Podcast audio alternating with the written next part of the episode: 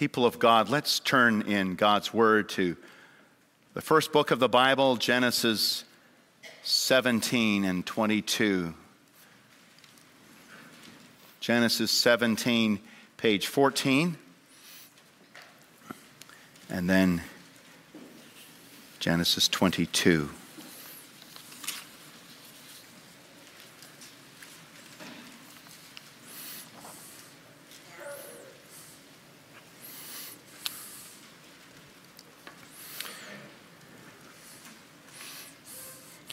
Genesis 17,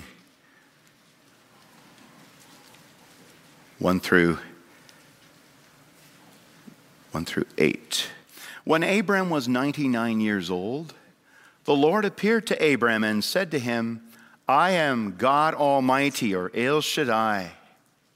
Walk before me and be blameless, that I may make my covenant between me and you and may multiply you greatly. Then Abram fell on his face. And God said to him, Behold, my covenant is with you, and you shall be the father of a multitude of nations. No longer shall your name be called Abram, but your name shall be called Abraham. For I have made you the father of a multitude of nations. I will make you exceedingly fruitful, and I will make you into nations, and kings shall come from you and I will establish my covenant between me and you and your offspring after you throughout their generations for an everlasting covenant to be God to you and to your offspring after you. And I will give to you and to your offspring after you the land of your sojournings, all the land of Canaan for an everlasting possession, and I will be their God. And then, if you turn a few chapters later to Genesis 22, Abram has been called to offer his son Isaac on the altar in Mount Moriah. And then God stays his hand at the last minute through the voice of the angel of the Lord. He finds a ram in the thicket. And God provides the sacrifice. And in Genesis 22, verse 14, Abraham called the name of that place, the Lord will provide, or Jehovah Jireh. As it is said to this day, on the mount of the Lord it shall be provided. And then, verse 15 the angel of the Lord called to Abraham a second time from heaven and said, By myself I have sworn, declares the Lord, because you have done this and have not withheld your son, your only son, I will surely bless you. And I will surely multiply your offspring as the stars of heaven and as the sand that is on the seashore, and your offspring shall possess the gate of his enemies and in your offspring shall all the nations of the earth be blessed, because you have obeyed my voice. So Abraham returned to his young men, and they arose and went together to Beersheba, and Abraham lived at Beersheba. If you just turn back again, congregation, to chapter 17, verses 4, 5, and 6. Chapter 17 4, 5, and 6. And God said to him, to Abram, Behold, my covenant is with you, and you shall be the father of a multitude of nations. No longer shall your name be called Abram, but your name shall be Abraham, for I have made you the father of a multitude of nations, and I will make you exceedingly fruitful, and I will make you into nations, and kings shall come from you. This is God's word. May He bless us by it.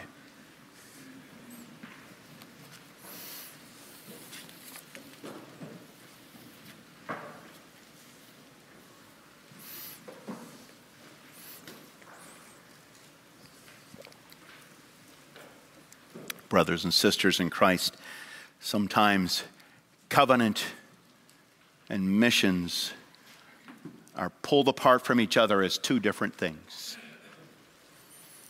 On the one hand, we see covenant. God established his covenant with Abraham and his descendants for a thousand generations, says Psalm 105. That means forever. It's a perfect number meaning forever. A thousand generations. And so we're called to pass down the message of God's covenant to our descendants, generation after generation after generation. In Psalm 78, we read, Will not hide them, God's covenant teaching, will not hide them from their children, but tell to the coming generation the glorious deeds of the Lord and his might and the wonders that he has done. But we sometimes ignore or marginalize the other direction God's covenant is intended to go, not only down through the generations, but also out to the nations. In fact, sometimes we even speak of these as two separate tracks in God's plan. You've got covenant and you've got missions. They're two tracks. But in Scripture, covenant is inherently missional, brothers and sisters. It goes both down to succeeding generations and it goes out to the nations because our father Abraham is the father of many nations. For a thousand generations, God's covenant with him will stand down and out. Covenant is inherently both generational and missional. They belong together. They can't be divided. And when we try to, we become anti covenantal. If we're generational but not missional, we're anti covenantal. If we're missional but not generational, we're anti covenantal. And so we want to focus this afternoon on the missional dimension of God's covenant and our identity and calling as Abraham's missionary children. Abraham's missionary children are, we see three things here a covenant people, a multinational people, and a fruitful people. A covenant people. And God said to Abram, Behold, my covenant is with you. When Abram was 99 years old and he and Sarah were still childless, the Lord appeared to him and said, I am El Shaddai. Walk before me and be blameless, that I may make my covenant between me and you and may multiply you greatly. And then he added this promise this covenant will be made not just with Abram, that it wouldn't just begin and end with him as an individual. But when he says, Behold, my covenant is with you, he explains that further in verse 7 and I will establish my covenant between, between me and you and your offspring after you throughout their generations for an everlasting covenant to be God to you and to your offspring after you. It'll be made with Abram and his descendants. This promise I will be your God and the God of your children. What a promise. Through Abraham, God is building a household, a family for himself across the generations, throughout your generations for an everlasting covenant. Think about that. It's such an amazing promise, and there's so much to get in the way.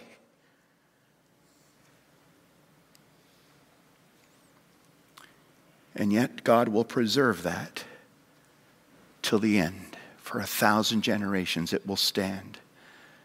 What a forward looking perspective this binding covenant of God with his people to be our God and take us as his children, it's just going to keep going and going and going and going through generation after generation and gener- after generation, forever and forever until the Lord returns. It's, a, it's an everlasting line of promise. In Psalm 105, let me just quote from that. We read, God remembers his covenant forever, the word that he commanded for a thousand generations, the covenant that he made with Abraham, his sworn promise to Isaac, which he confirmed to Jacob as a statute, to Israel as an everlasting covenant. And then 2,000 years later, when Jesus comes into the world, is the covenant still alive in spite of all the mess in church history, the unfaithfulness of God's people, the persecution from the world around them? Mary, when she becomes pregnant, with the Messiah magnifies the God of the covenant.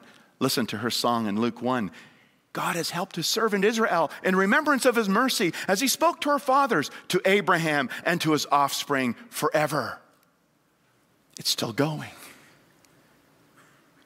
At the end of the Bible, God's covenant is still going. When we get to the new heavens and the new earth, in Revelation 21, listen, John hears a loud voice from the throne saying, Behold, the dwelling place of God is with man. He will dwell with them, and they will be his people, and God himself will be with them as their God. That's the covenant promise. I'll be with you as your God. You are my people. It comes to a successful finish and climax at the end of the world. It keeps going and going and going. Abraham's household, his family, will be successfully built over thousands and thousands of years, over a thousand generations. It will not die out. Why? It's a testament to God's covenant power. Remember that dependable duo of God, his steadfast love and his faithfulness. Those are twinned so often through the Bible. It's because of his steadfast love and his faithfulness that it keeps going and keeps going and keeps going. And in 2023, there's a family named John and Jocelyn Westerhoff and their five children who are in that covenant. How could it be? And you look at who we are, and you look at the persecutions and you look at Satan's assaults, a, a roaring lion seeking whom he can devour. And you look at the sin that lives in us, in the mind and in the flesh. And you look at the wars and the bombs and the missiles. And you look at the passage of time and how things grow old and wear out and civilizations rise and they die. You say, how could there still be a family of Abraham? It's like 2000 BC. Now it's 20, it's just 4,000 years ago. And actually started with Adam and Eve in the garden. It's just formally and officially established with Abraham. How could it be?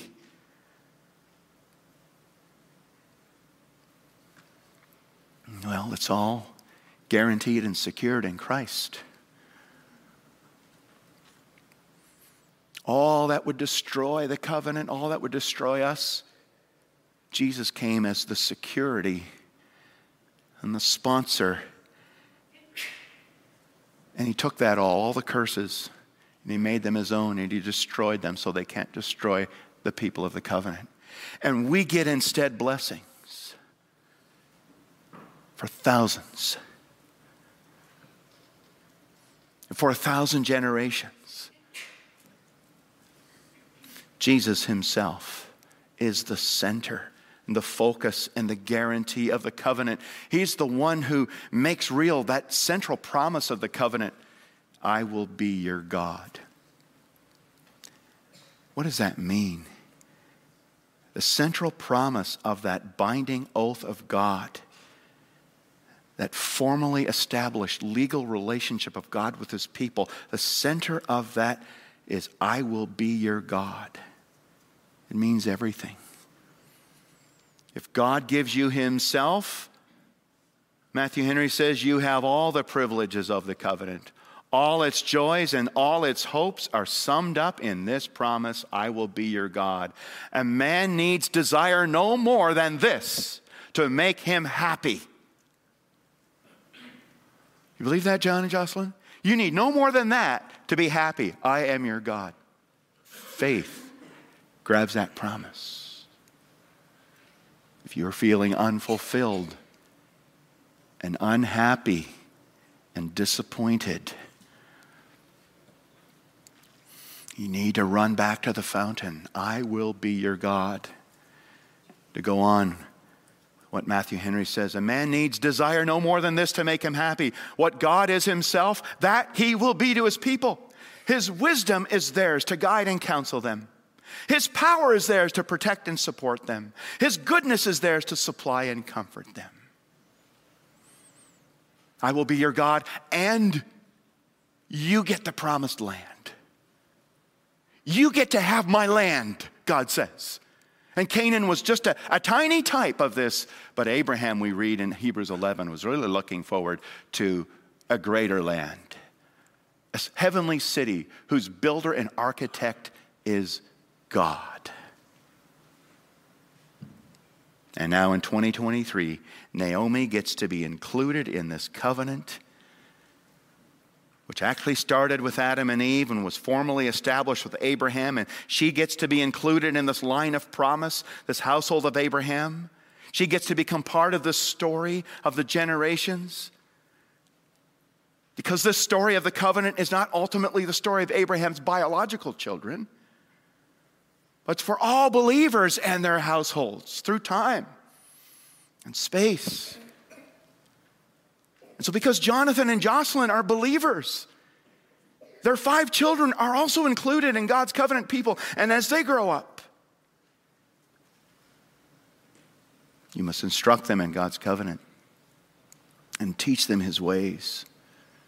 Teach them to hold on to this God and his promises by faith.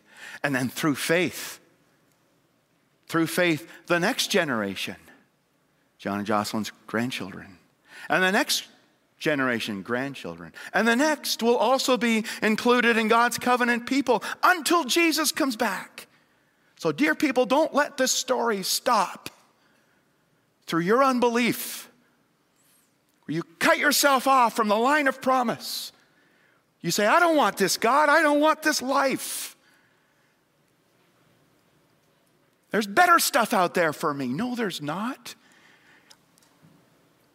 It's just a choice I make for me. No, you condemn then the generations to come to unbelief and damnation and hell.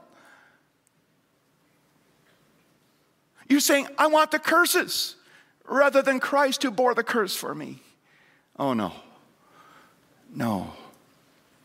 By faith take hold of this promise made to Abraham and his descendants for an everlasting covenant. I will be your God and the God of your children. Rest in Christ, the security and guarantee of the covenant for the forgiveness of your sins and the gift of a new life. And become part of that eternal household that will celebrate God forever with all the people of God and the new creation, heaven on earth will be all together as God's beautiful international family. Well, let's see, secondly, Abraham's missionary children are a multinational people. Abraham's children belong to a people. That is what Abraham's name means. They belong to a people that is what Abraham's name means father of many nations. Ab means daddy, father. Raham means multitudes, father of multitudes. And God explains that multitudes of peoples, multitudes of nations. So, covenant children are taught not only to think generational, thousand generations, forever and ever down through history till Jesus returns, but also to think outward. Many nations. I'm part of a multinational people. We read that. Again, look at verses 4 and 5. God said to him, Behold, my covenant is with you, and you shall be the father of a multitude of nations. No longer shall your name be called Abram, but your name shall be called Abraham, for I have made you the father of a multitude of nations part of our covenant identity as God's children, beloved, that we're a household whose daddy, Abraham, will be fruitful and multiply and father a multitude of nations. Back in chapter 12, when God first spoke to Abraham, first recorded words to Abraham, God says, And I will make you a great nation, and I will bless you and make your name great, so that you will be a blessing. I will bless those who bless you, and him who dishonors you I will curse, and in you all the families of the earth, all the tribes, all the people groups of the earth shall be blessed. In you all the families of the earth shall be blessed. So, covenant, brothers and sisters, is inherently generational and inherently multinational. God's covenant people are in all nations, or is in all nations' household. A family from all nations through Abraham's biological descendants, or though Abraham's biological descendants were often ethnically obsessed, we heard about that from the book of Jonah this summer, ethnically obsessed with their own nationality. We can be that way. Abraham wasn't. He was a multinational man and the father of world missions. Here's what we got to remember God chose the Jews not because of their race, but because of his grace. They were not a better people than anybody else. He chose the Jewish people not because of their race, but because of their grace. And he didn't choose the others not because of the race, but because of their sin. That's not a racist. But he chose the Jewish people not because of the race, but because of his grace in order to go to the, all, all the other nations and save them by his grace too, through the preaching of the gospel by faith in Jesus Christ. And, and so when Israel in the future became ethnically obsessed, it was totally against their identity as God's covenant people. And when we become obsessed with our own ethnicity or our own nation and become nationalistic, that's not how God's people think. That's not covenantal thinking.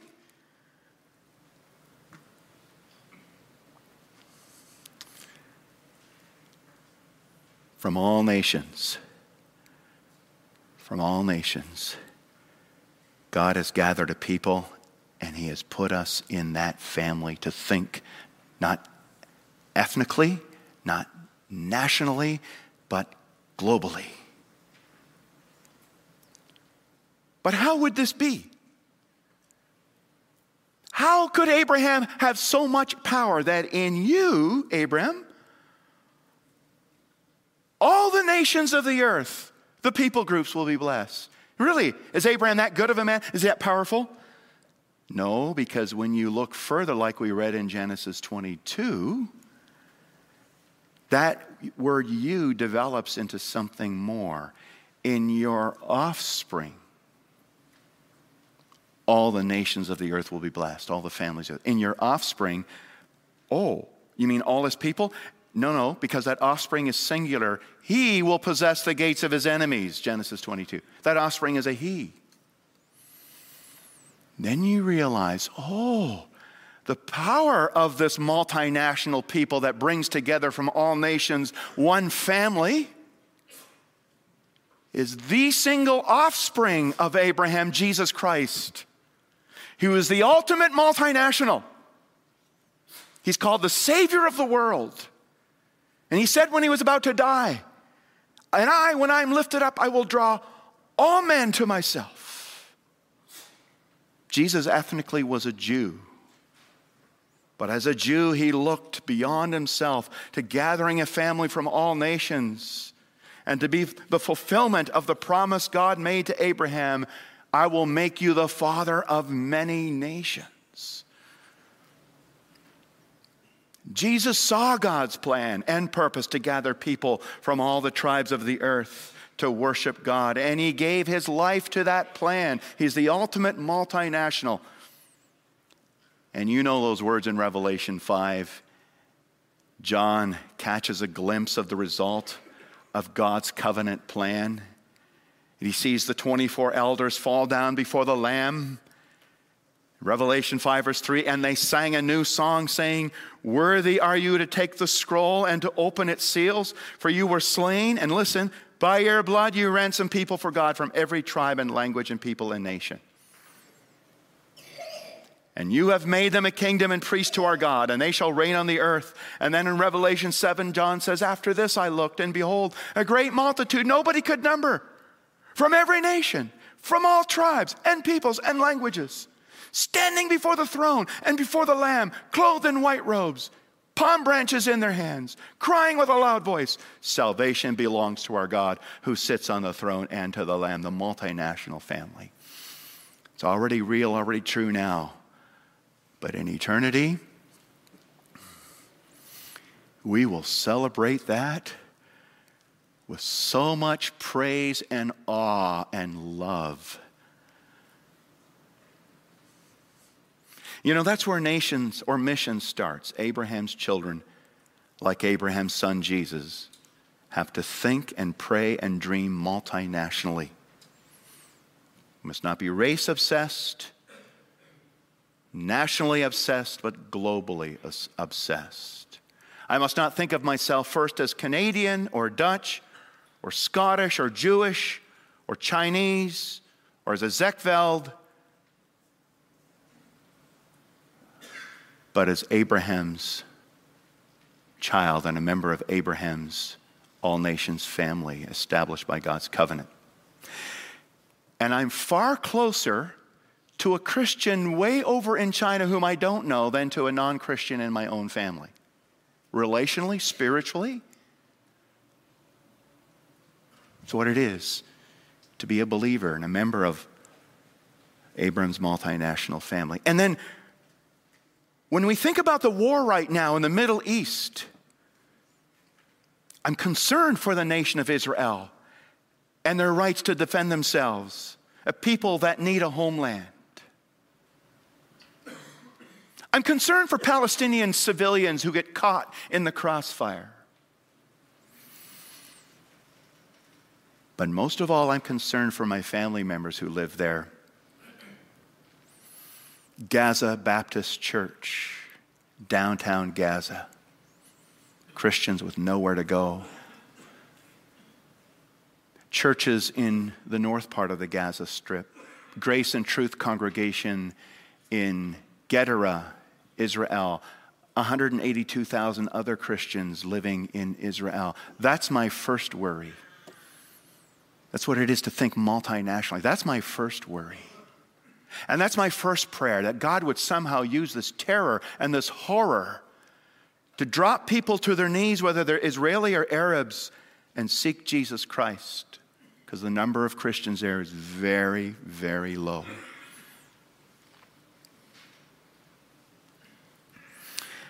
And this multinational Jew named Jesus said just before he lifted off from the earth to heaven, All authority in heaven and on earth has been given to me.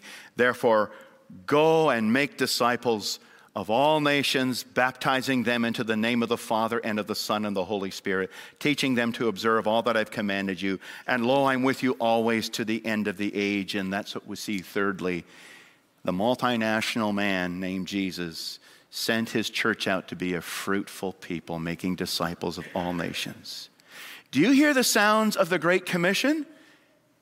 Both the cultural mandate and the Great Commission in verses 5 and 6 of Genesis 17, let me read those again. Genesis 17, 5 and 6. No longer shall your name be called Abram, but your name shall be called Abraham, for I have made you the father of a multitude of nations. I will make you exceedingly fruitful. Sounds like the cultural mandate be fruitful, multiply, fill the earth, and subdue it.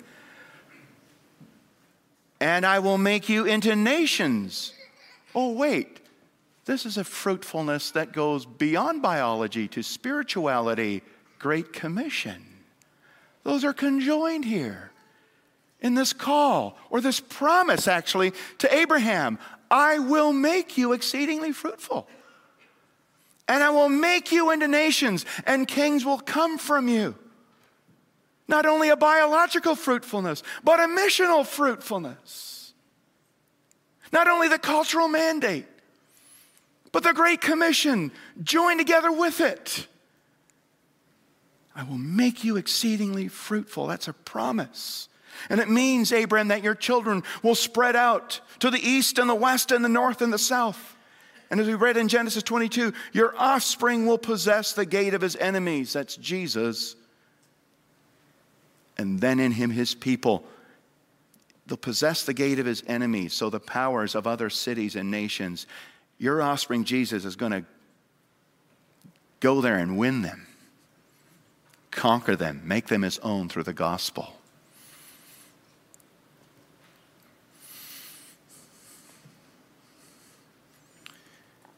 Abraham's children in the child Jesus are his witnesses God's witnesses to carry the gospel to the ends of the earth. And that already started in the Old Testament. Think of Naomi, not this one. I want to think of a different Naomi for a second. A missionary, one of Abraham's missionary children named Naomi. Naomi was in a very tough spot. So tough, she changed her name to Mara, which means bitter. Bitter. I'm bitter. The Lord Almighty has dealt bitterly with me. She and her husband had wandered away from God and looked for life in the land of Moab during the days of the judges.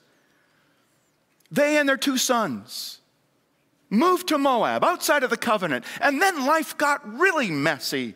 Their sons married pagan women. The dad, Elimelech, died, and now there's just Naomi left with two pagan daughters in law, Ruth and Orpah. What are you going to do in that situation? Naomi? Naomi? And she's in some ways such a poor evangelist such a poor missionary. She, she decides she's going to go back to the promised land. And when Ruth and Orpah want to go with her, she says, No, no, no. You go back to your land and your gods. Really? How could she do that?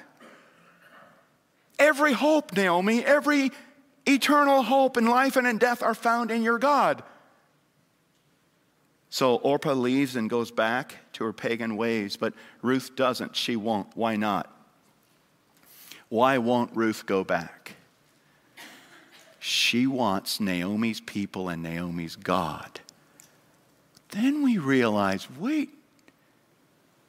Naomi has been doing a little bit of missionary work, even in the midst of all her weakness right? In all the lack, the failing, she has been a good evangelist. And whatever Ruth has heard about and seen in her mother in law makes her desperately want Naomi's God, Abraham's God. And so this Gentile woman named Ruth comes to faith and joins God's multinational household through the witness of one of Abraham's children. Well, she might not be the best evangelist, but the Lord used her. But you know what she did exceptionally well with? And that's sometimes where we do even more poorly in evangelism reaching out and then enfolding, bringing in can be the hard part. What do I do with you now? She takes Ruth into her home, cares for her as her own family member introduces her, settles her into the life of Israel, and that's where she flourishes. Jesus, thank you for your missionary children, for Abraham's missionary children, even before you came and did your work in the flesh through women like Naomi. Well, may God make this Naomi fruitful as well. Fruitful as an evangelist, as a missionary. And all of us, let's not live against our covenant identity. Isolated from the people of the world, obsessed with our own small, comfortable circle of family and friends, scared to reach out, scared to think neighborly and globally. No, no, no. Let's think generationally Let's think missionally, because that's covenantal. That's covenantal. That's what it means to be a child of Abraham through faith in Jesus Christ. Let's trust that in Jesus who died and rose, the promise, I will make you exceeding, exceedingly fruitful, that promise is ours too. Let's bank on that promise. Let's witness in that promise. When we plant the seed, God will bring about a harvest of souls, the harvest of nations.